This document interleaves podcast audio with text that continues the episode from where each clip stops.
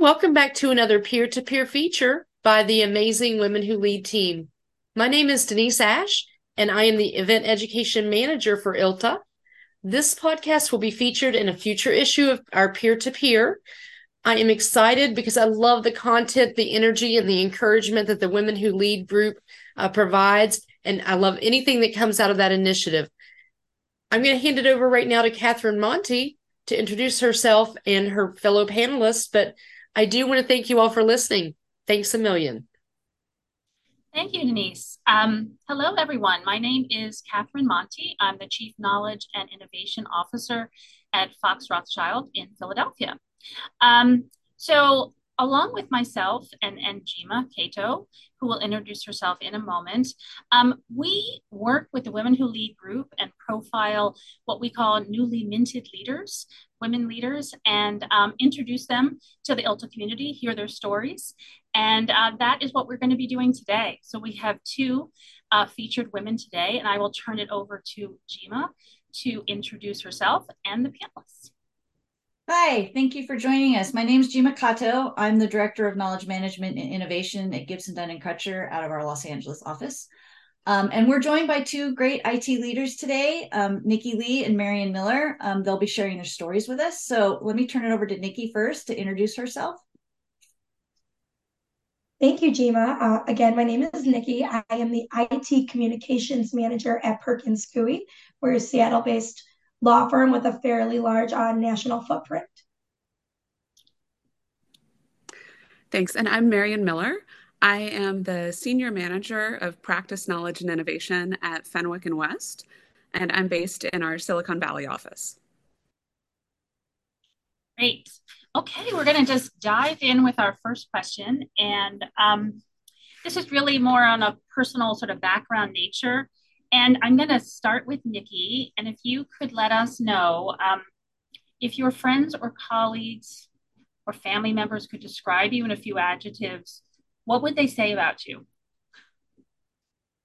Well, I have two responses to this because I tried to think of it in three words and I, I came up with a few, but I actually came up with a bit of a tagline get it done, but with fun.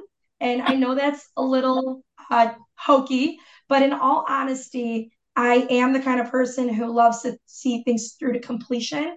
And I love to help drive teams to achieve things that they've been looking at doing from a communication standpoint, from a project standpoint. And that's very re- rewarding for me as well.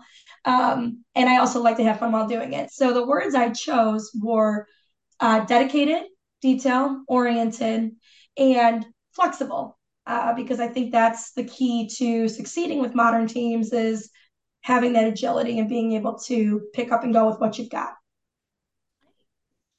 I like the tagline. Thank you. All right, Marion, over to you. Again, your your friends, colleagues, or family, if they could describe you, what would they say? So I also love that tagline, Nicki. Um, I think "Get it done, but with fun" is is an awesome motto, um, uh, and and I love that that's the underlying tagline, and then the adjectives were all very business-like on top of it, and I relate to that a lot myself, actually. So when pressed to come up with three words, um, I went with thoughtful, kind, and supportive. Um, but there's a strong undercurrent of "Get it done, but with fun." Um, I think uh, in in meetings we're often laughing, we're joking. Um, sometimes it's light humor, sometimes it's the sort of sarcasm that gets you through something that's you know a little sticky, and um, and I think all of that uh, isn't reflected as I look at thoughtful, kind, and supportive. Um, but but all of that kind of fits in one package. So um, again, I think get it done, but with fun belongs on a coffee mug. So well done okay, on that one. We All might, right, let's do it. this might be our next motto for Women Who Lead. Okay. Yeah. Thank you. Well, over to Jima for next question. Well, um, and I'll throw this one to Nicki as well. Um, so what what did you think you're going to be when you grew up, and and did you accomplish this?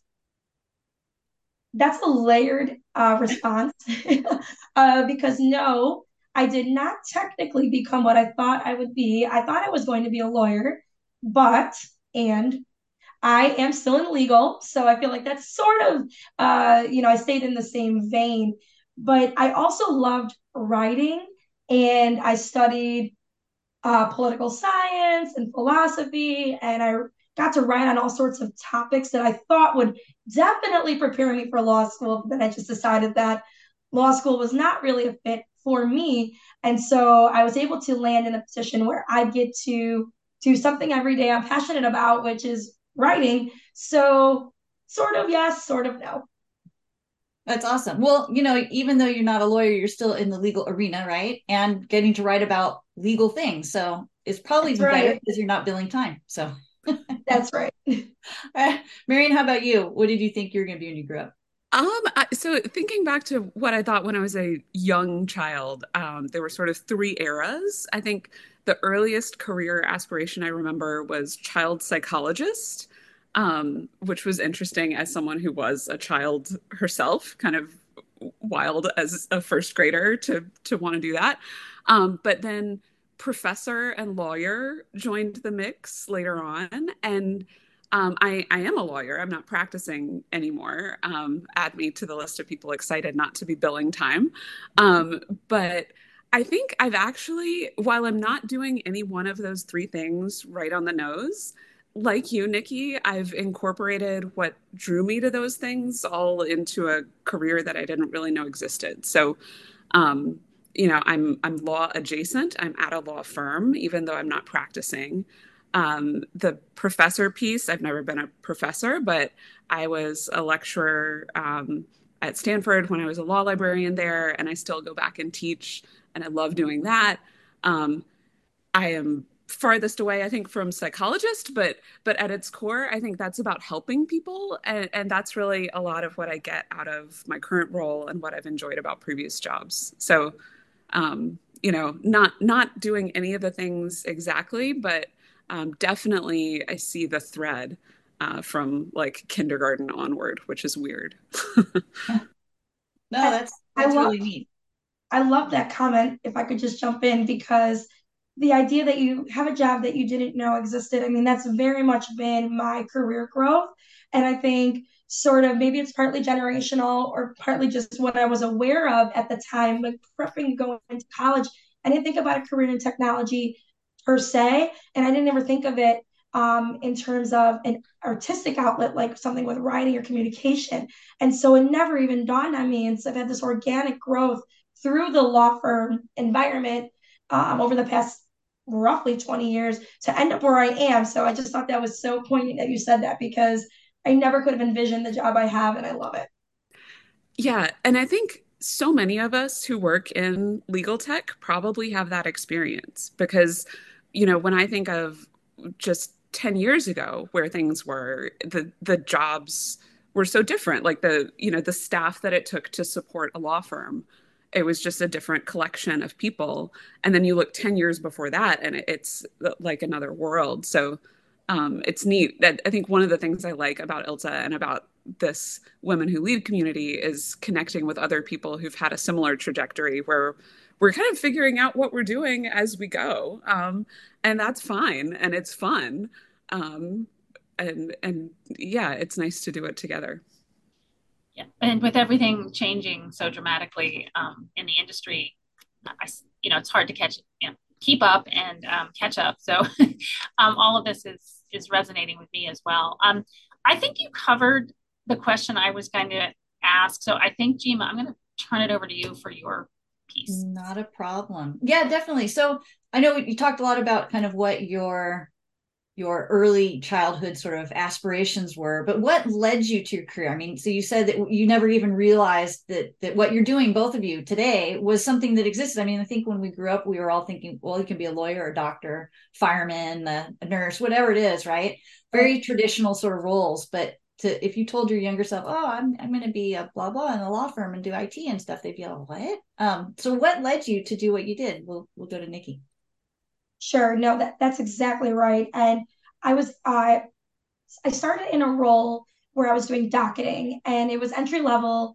It was in a large law firm and it was busy and I thought, okay, this is just this is going to be a step to something. I don't know what exactly right now, but it's good. And I got a lot of exposure and I learned a lot about the way law firms operate.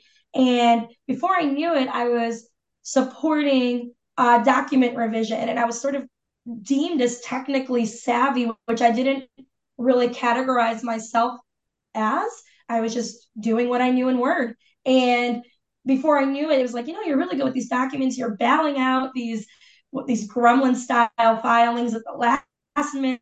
You're you you know, do you, do you love technology? And I'm thinking, yeah, I really I really love that I'm savvy with these tools and that I can help people um, get their job done. And that led me into a position of becoming a trainer, a technology trainer. And that also was a really wonderful way for me to um, connect with people, learn how lawyers work, uh, gain their trust, help them out, teach them new things. Uh, and and and for business professionals as well, same applies. And it was in in sort of in that role that I thought I would like to be more involved with technology implementation, how we select what we are giving our people to use to do their work well.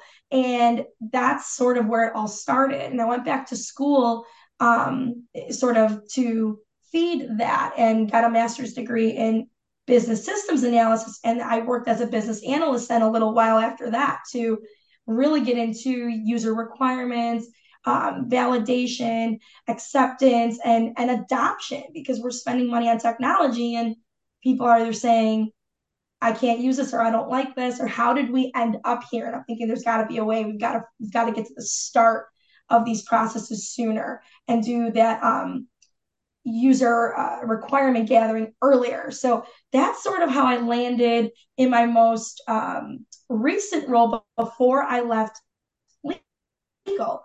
So I thought, you know, I've been in legal for a long time at this point. I'm going to try the banking industry and really test my chops, so to speak, with business systems analysis.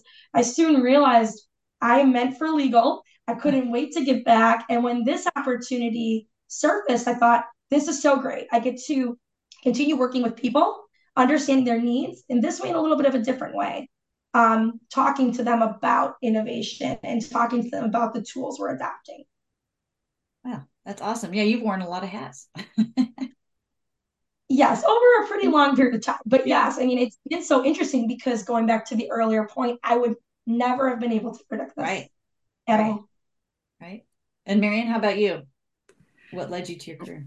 So I think um, I had, first of all, what you said, Nicki, about before I knew it, I was doing such and such. I can relate to that so hard. There's there's so many points in my career where um, I've had that experience. And I think instead of a single thing that led me to where I am now, it feels more like a series of opportunities and decisions that I had. And um, throughout that, I'm really glad I kept an open mind uh, and and explored. So like it's it's so cool to meet you and talk to you about this stuff, Nicki, because um, like you're you know exploring banking and seeing how that worked and then coming back and um, I I've had I've also had a few different hats that I've worn over um, my career. Um, when I was in college, I had just started skydiving and I was going to be a professional skydiver.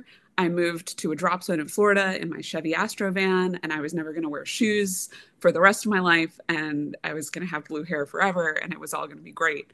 Um, and then I found myself missing some of the uh, intellectual engagement and the intellectual community that I think I took for granted when I was in college. And I, I ended up finding my way to law, but feeling like I didn't really want to practice. Um, I knew enough lawyers to to know that that didn't feel like me exactly, but close, you know. And a friend of mine who was a mentor uh, was so helpful. I, I had a conversation with her over lunch where I said, you know, I love research. I love solving puzzles. I love law. I'm not a practicing lawyer. What am I? Um, and she said, a law librarian. And that was the first time I'd even thought of that as a career. And so I took a few classes and loved it, got really engaged with um, librarianship as a career, but also copyright law and kind of how we govern information and who has access to it. Um, I went to law school thinking, I know what I'm going to be when I grow up. I'm a law librarian, you know, and I'm never going to practice law. I'm going to be in a library. I'm going to work with students. um, find stuff. It's going to be great. And then um, when it was OCI time on campus interviews, I thought, well, this is my one opportunity that I have to get the practicing experience. You don't you don't get to go from law librarianship back into big law associate life in any there's not a there's not a big current that goes that way. There a few people might be able to make it happen, but I wasn't confident I could. Um, so I thought, well, you know, I will try out a firm and see how this goes for a summer. And then that turned into see how it goes for three years. And I was an IP litigator who was, you know, someone who was never going to practice law. I was never going to wear shoes. Um, like the career path is wild. And so then, actually, um, about three years in, the junior litigation associate life starts resembling more mid-level litigation associate life and less like a librarian. Because um, i think what i loved about being a junior associate is what a lot of people hate. I was just doing research and writing and helping people find stuff all day long um, which was great for me. Um, so that kind of again was an inflection point where i thought okay where where do i want to go um, really got lucky there was a a librarian, law librarian job at Stanford that didn't even require my moving anywhere. You know, I could just stay in one place. So was there for a few years, but stayed in touch with Fenwick, uh, which was where I practiced, um, because I really liked the people and, you know, had good relationships there. They eventually were growing their knowledge and innovation team. And, you know, through conversations, I realized, okay, this is a chance to be at, you know, at a firm I like, with people that I know um, and doing something that's sort of practice adjacent, but also incorporates what I really loved about my librarian work and my teaching work. So, you know, I'm not um, arguing with anyone about deposition scheduling or um, dealing with opposing counsel on the phone. You know, I'm dealing with vendors on the phone sometimes, but that it's not as bad. Um, and uh, you know, and so I think, yeah, you just kind of um, I think going back to what we said earlier, for people in careers that didn't really exist a while ago, um, it's more about the choices you make along the way and kind of keeping an open mind to see what what appeals, what you want to explore, and then having um, the you know having the courage, I guess, to do to do things that are new to you and maybe new to everyone, and also the courage to kind of back off from something that you thought was going to be it, but but isn't. Yeah. You know, what I think is interesting that I hear some echoes in both of your comments are yeah, the sort of the explorer approach to to things. Um, sort of as you said, listening to the opportunities, thinking out of the box, being willing to take the chances and trying different things until you found your sort of rhythm and your your niche. And um, but part of that is also just as you said, being open to new technologies and new new opportunities. So I just I loved how you both sort of echoed that with your, with your conversation. Um, so sticking with the career theme um, and building on that, what are you each sort of proud of accomplishing? And this could be in the work arena, it could be in personal other kinds of arena. Um, you can answer it in any way, but just sort of talk about talk about that accomplishment and again, sort of what led to that and what what you learned from it. So um, Nicki will will start with you. Sure, that sounds good. I recently went through uh, an audit of all the messaging I had written for the last two, roughly 18 months to two years.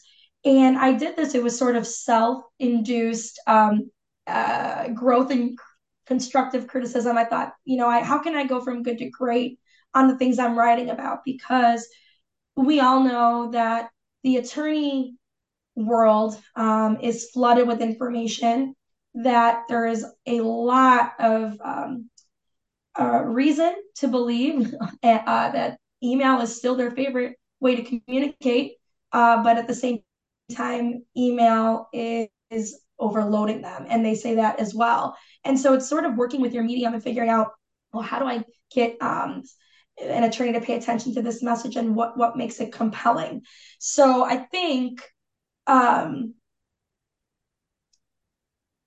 the I guess the accomplishment for me is knowing that I have taken a function and moved it from a place where we had no data. We didn't know open rates. We didn't know any measure of effectiveness if it was driving action or adoption. And by, by using a new tool, I was able to start collecting data. And that data gave me some insight. You know, they are just data is numbers at the end of the day, and you need to contextualize it with um, anecdotes and qualitative uh, feedback and all kinds of things. And you can look at data from other places too to see, um, you know, did your communication go over well? One way to look is if there were a lot of calls to service desk the next morning about it. So there's, you know, ways to cobble together some idea about effectiveness, although I'm still working on um, getting better at that. But I did have this audit performed to help me dig through what was working maybe well and maybe where I could make some improvements. And I was really happy to learn that um, this particular consultant thought the communications were very well written and they were probably um, some of the most effective they had seen in technology writing, which is a little unique uh, because we're writing about tech, which is not always thrilling. And it also generally embodies change, which I think people are feeling a little burnt out on change. So it's like you've always kind of start at a deficit when you're like, we've got some new technology coming. It's like, okay, more change in my life. Um, and so I'm I'm always thinking about the human side of things, and I wanted to step outside of, of my world for a minute and say, okay, somebody else look at this and tell me, is this even on track? And and I really am proud of the fact that I, I did come back with some very high marks on those things. There's always room to improve, and I never settle. So I'm going to keep pushing for this, and I'm going to try to reach our attorneys better and better with each and every message I help to put together. Um, but that I would think is a very big accomplishment because I didn't have a formal background in communications or marketing or even not officially in writing. So I thought, how do I know how I'm doing? Do I have any idea? So to me, that was very, uh, it was a very rewarding experience. And it's a great story. And um, I think we can all, you know, relate to those challenges and the fact that you were able to sort of, as you said, cobble together these different pieces and, and that you were, you know, I guess I would say, um, you know, um, recognized for, for how well that, that all came together is, is great. That's a great story.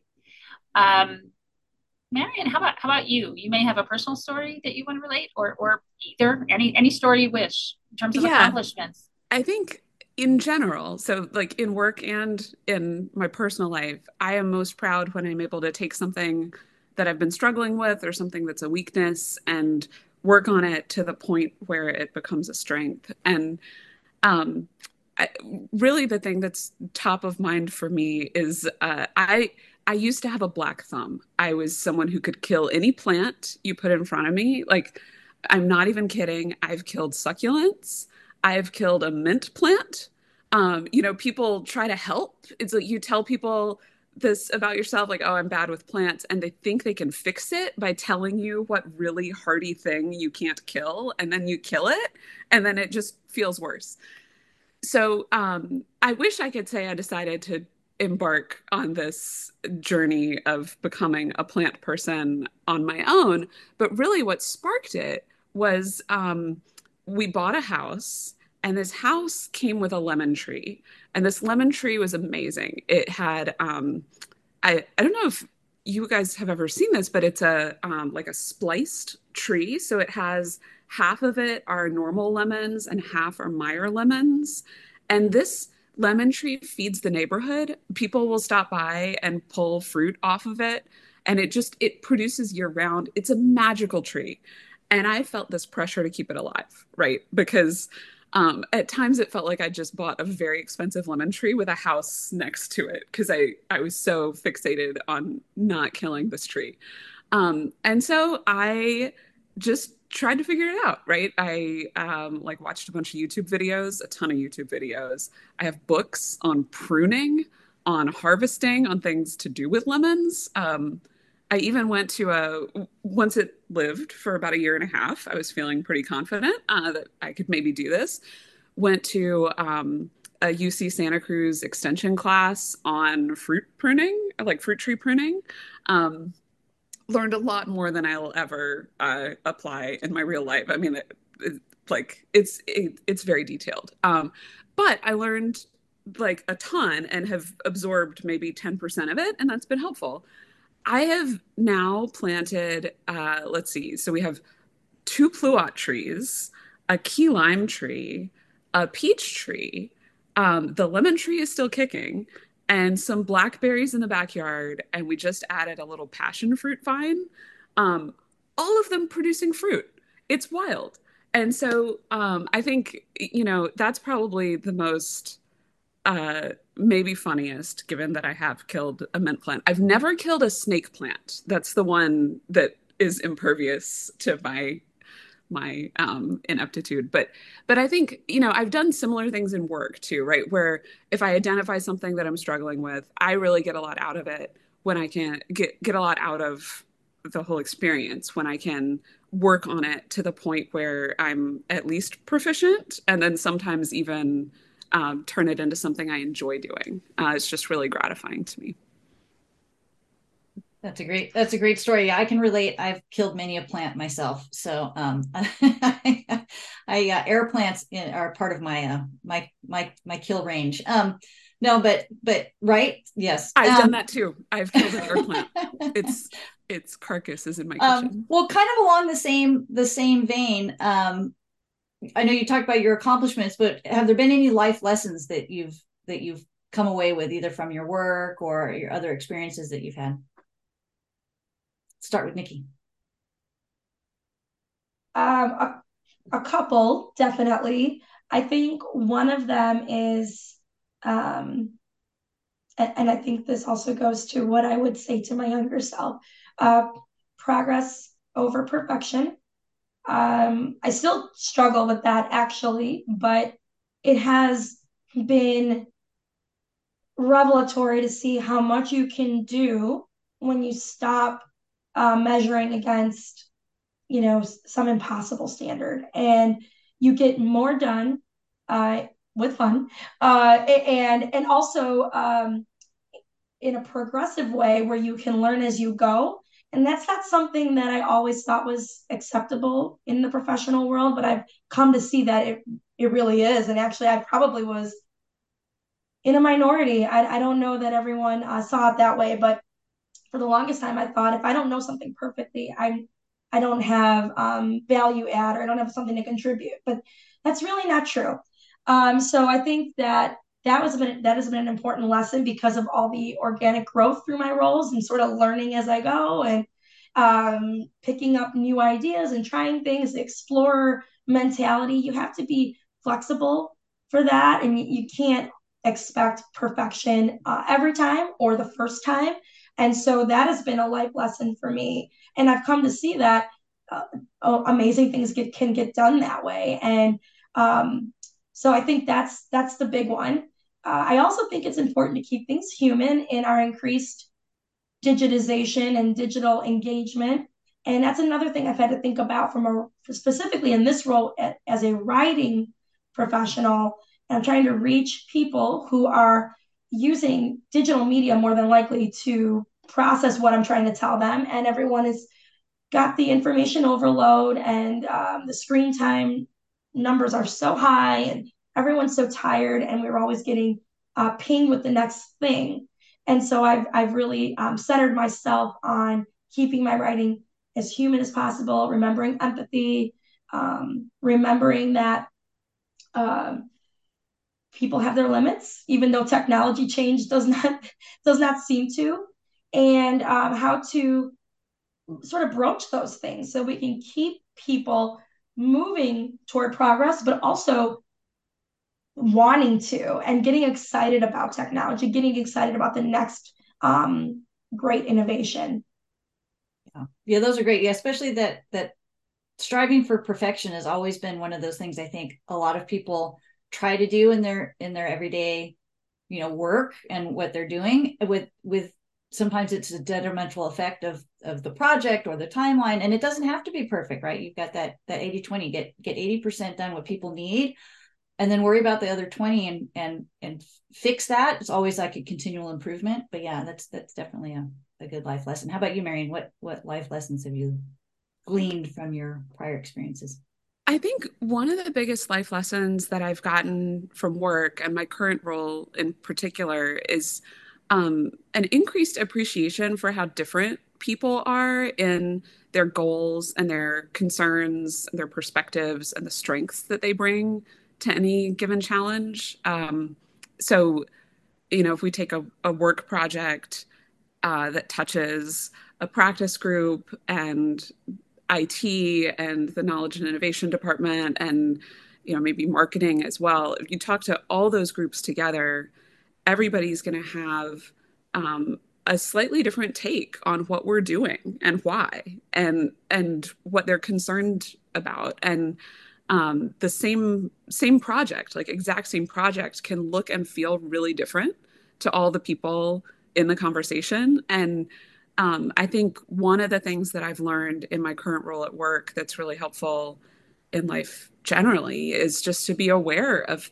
that. And it's not bias in the bad sense of the term. You know, it's like that we just all have a place that we're coming from um, when we're approaching something and being aware of that in others, but maybe more importantly, being aware of it in ourselves, um, you know, as people, as leaders.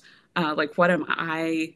what lens am I seeing this project through? And how is that potentially going to affect the solutions I see or the possible ways forward? Um, I think trying to keep an open mind um, is really helpful. And I, I, can also just relate a lot, Nicki, to what you said about progress over perfection. I think um, I, and maybe we're just a small sample size, but I think a lot of people struggle with that. Um, and I found it easier to like tackle that kind of thing, that inclination to go perfection over progress um, in areas that feel a little safer to explore in, like back to the fruit trees thing. I started just pruning and like just hacking off limbs and you read a book that says you're not going to kill it i promise and you just kind of take it uh, as true and you hack off a limb and like no one's to look at my yard and think an arborist takes care of these trees but like they're alive right? And and i think doing that in some areas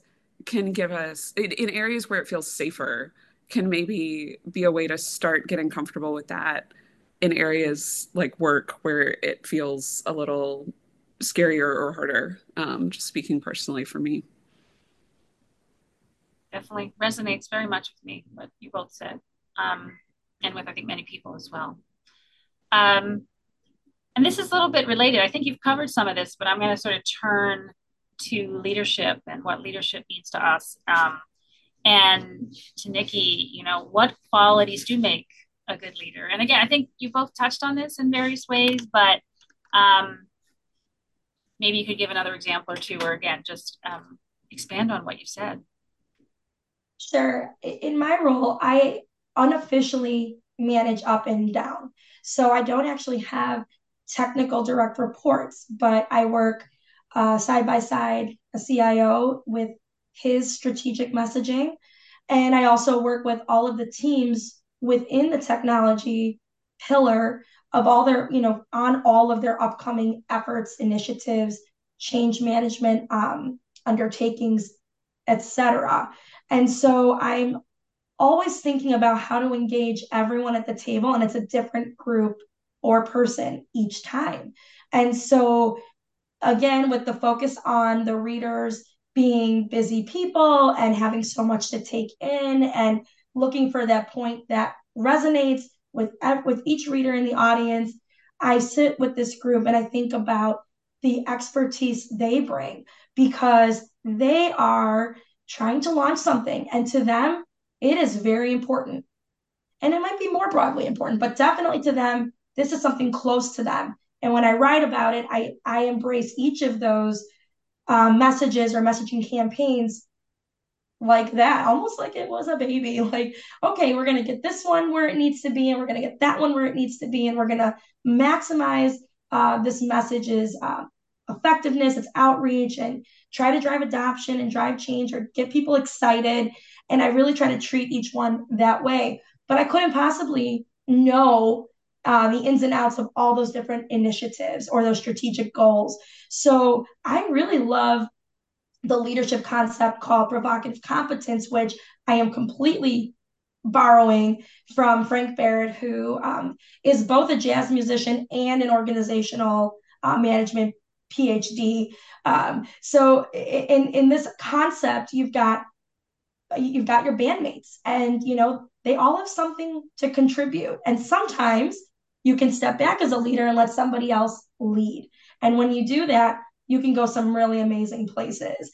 Um, maybe it's not always perfectly harmonized, but you know what? It gave way to something that maybe I would never have thought of. So, Marion, go back to your comment about the lens, right? That's how I feel. I feel like I'm leading these campaigns. We all know where we want to go, but I can't do it alone. I need everyone at the table. I want to hear the ideas. I love brainstorming. I love pushing the limits on creativity.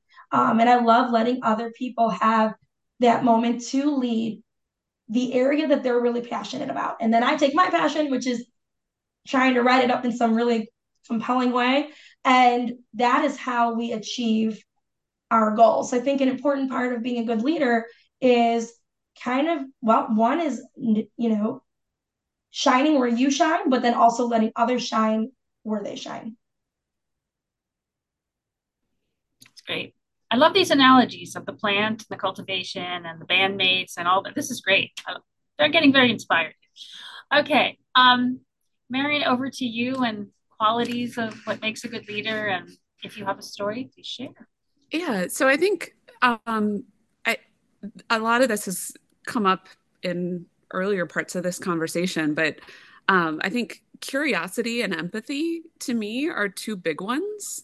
Um, both really help us understand where other people are coming from, and and um, I think maybe an example of like what that means to really approach something with curiosity and empathy when we're requirements gathering which sounds very dry right? Or just you know whatever whatever businessy term you want to use to figuring out what we need to include in the scope of a particular project um, it can be tempting to go into those conversations or that exploration with a list of questions and then the goal is to answer the questions that you have written before you really understood the situation um, and then you know check it off and, and walk away. And i think um, I I really try, and I, I think I'm most effective as a leader when I succeed in learning more from people who know more than I do about what's going on. You know, what what is this group trying to do here? What is that group trying to do?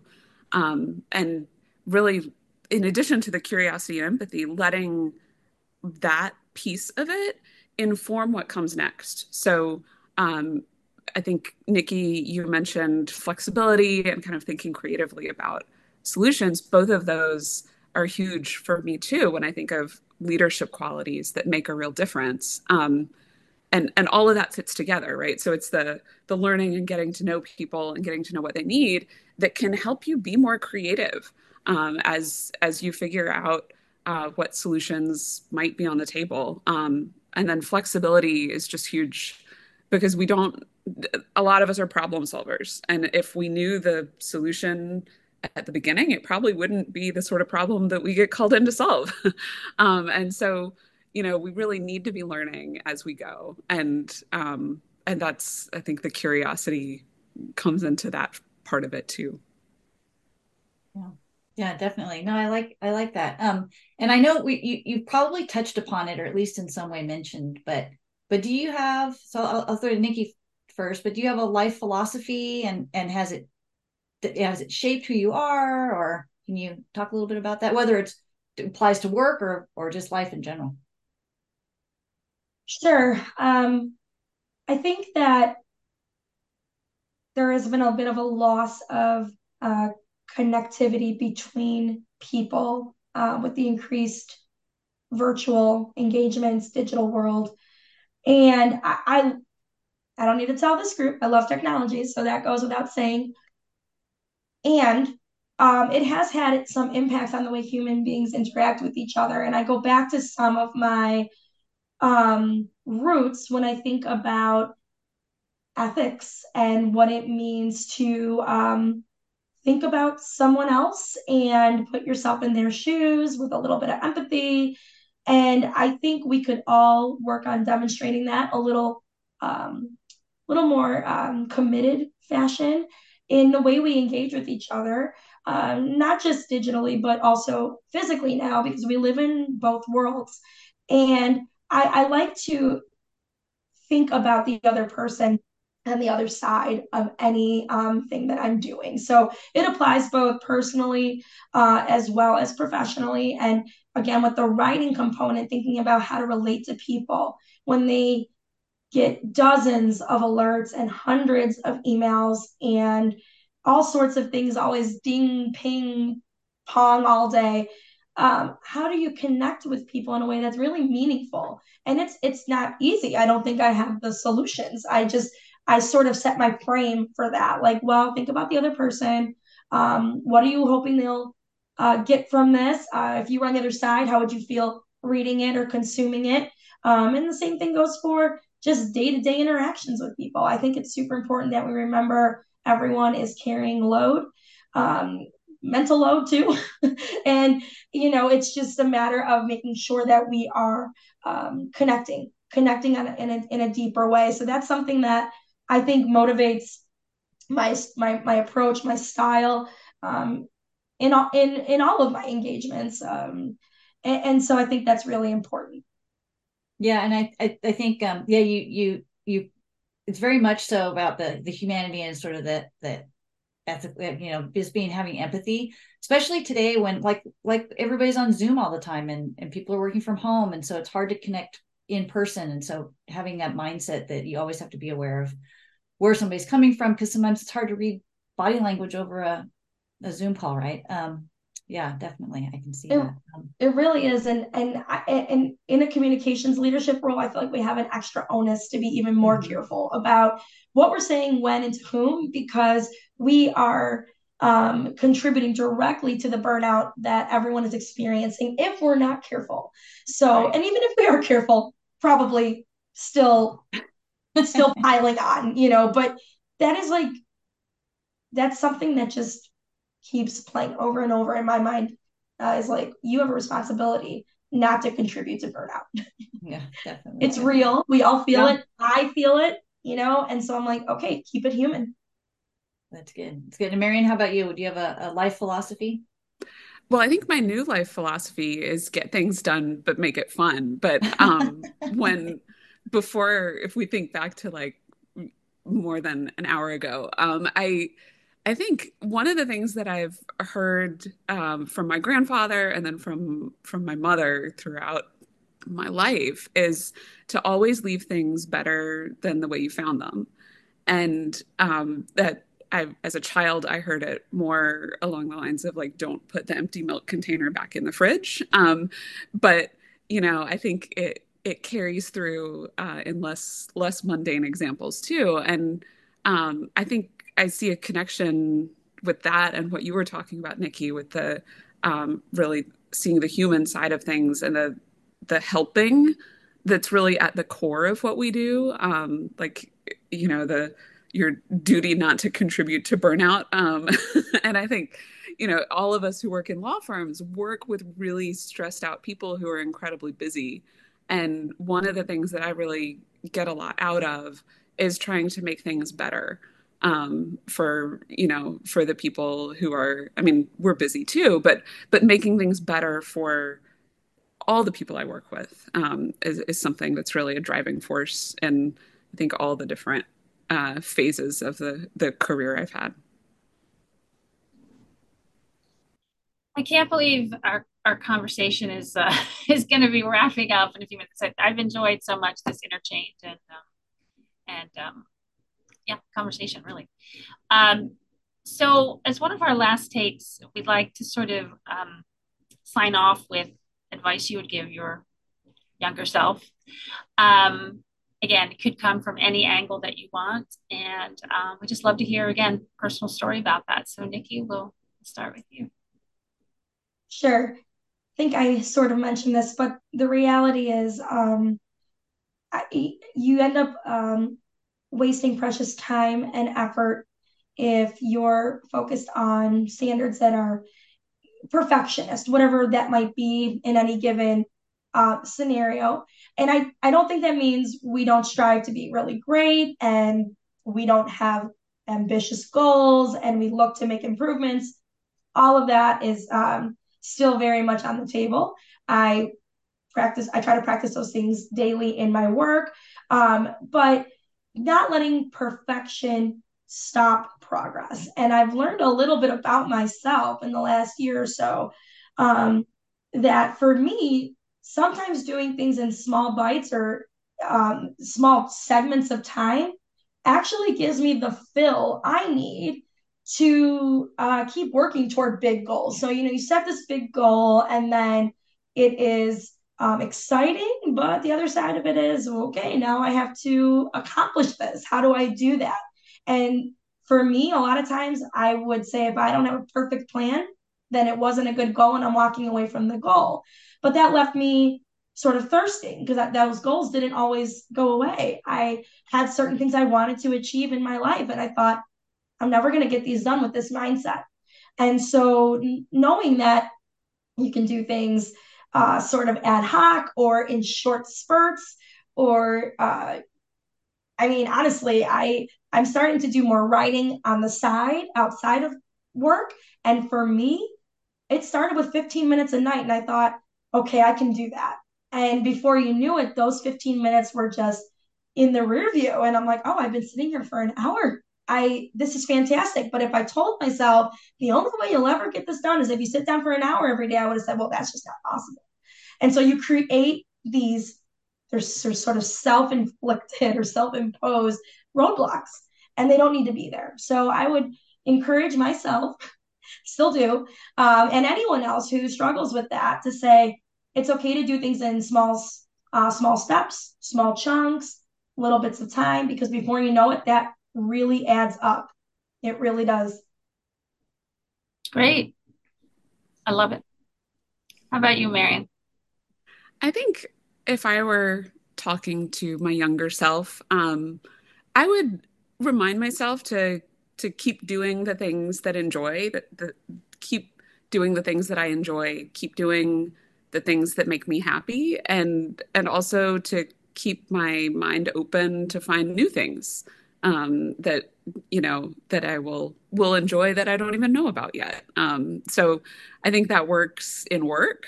Uh, I think Nicki, you and I both had a few pivots in our career where you think, oh, that looks potentially interesting. Let me go explore that, and then you find out yes or no, and then you adjust accordingly, right? And um, but I think it also works outside of work too. It's a good reminder um, not to get sucked in to you know work all the time, which I think for those of us in the legal field and especially at law firms, that's um, that's that's a pull that we or I at least can feel sometimes. There's always more to do, right? No one's ever going to say, "Oh, we're done," um, and so if you um, if you have that solid base of stuff outside of work that really brings you joy and makes you happy and keep paying attention to that in addition to the work stuff that's fun too. It's not an either or but i think that um, that has figuring that out has helped me a lot more with balance uh, than i had earlier on in my career. Awesome. Well nicki and marion i want to um, thank you. It's been a great discussion. I can't believe our time is running up but um, gosh, you guys have some great stories. It's been such a pleasure to speak with you um, and for having you share your journey with us. It's been great. Uh, thank you again.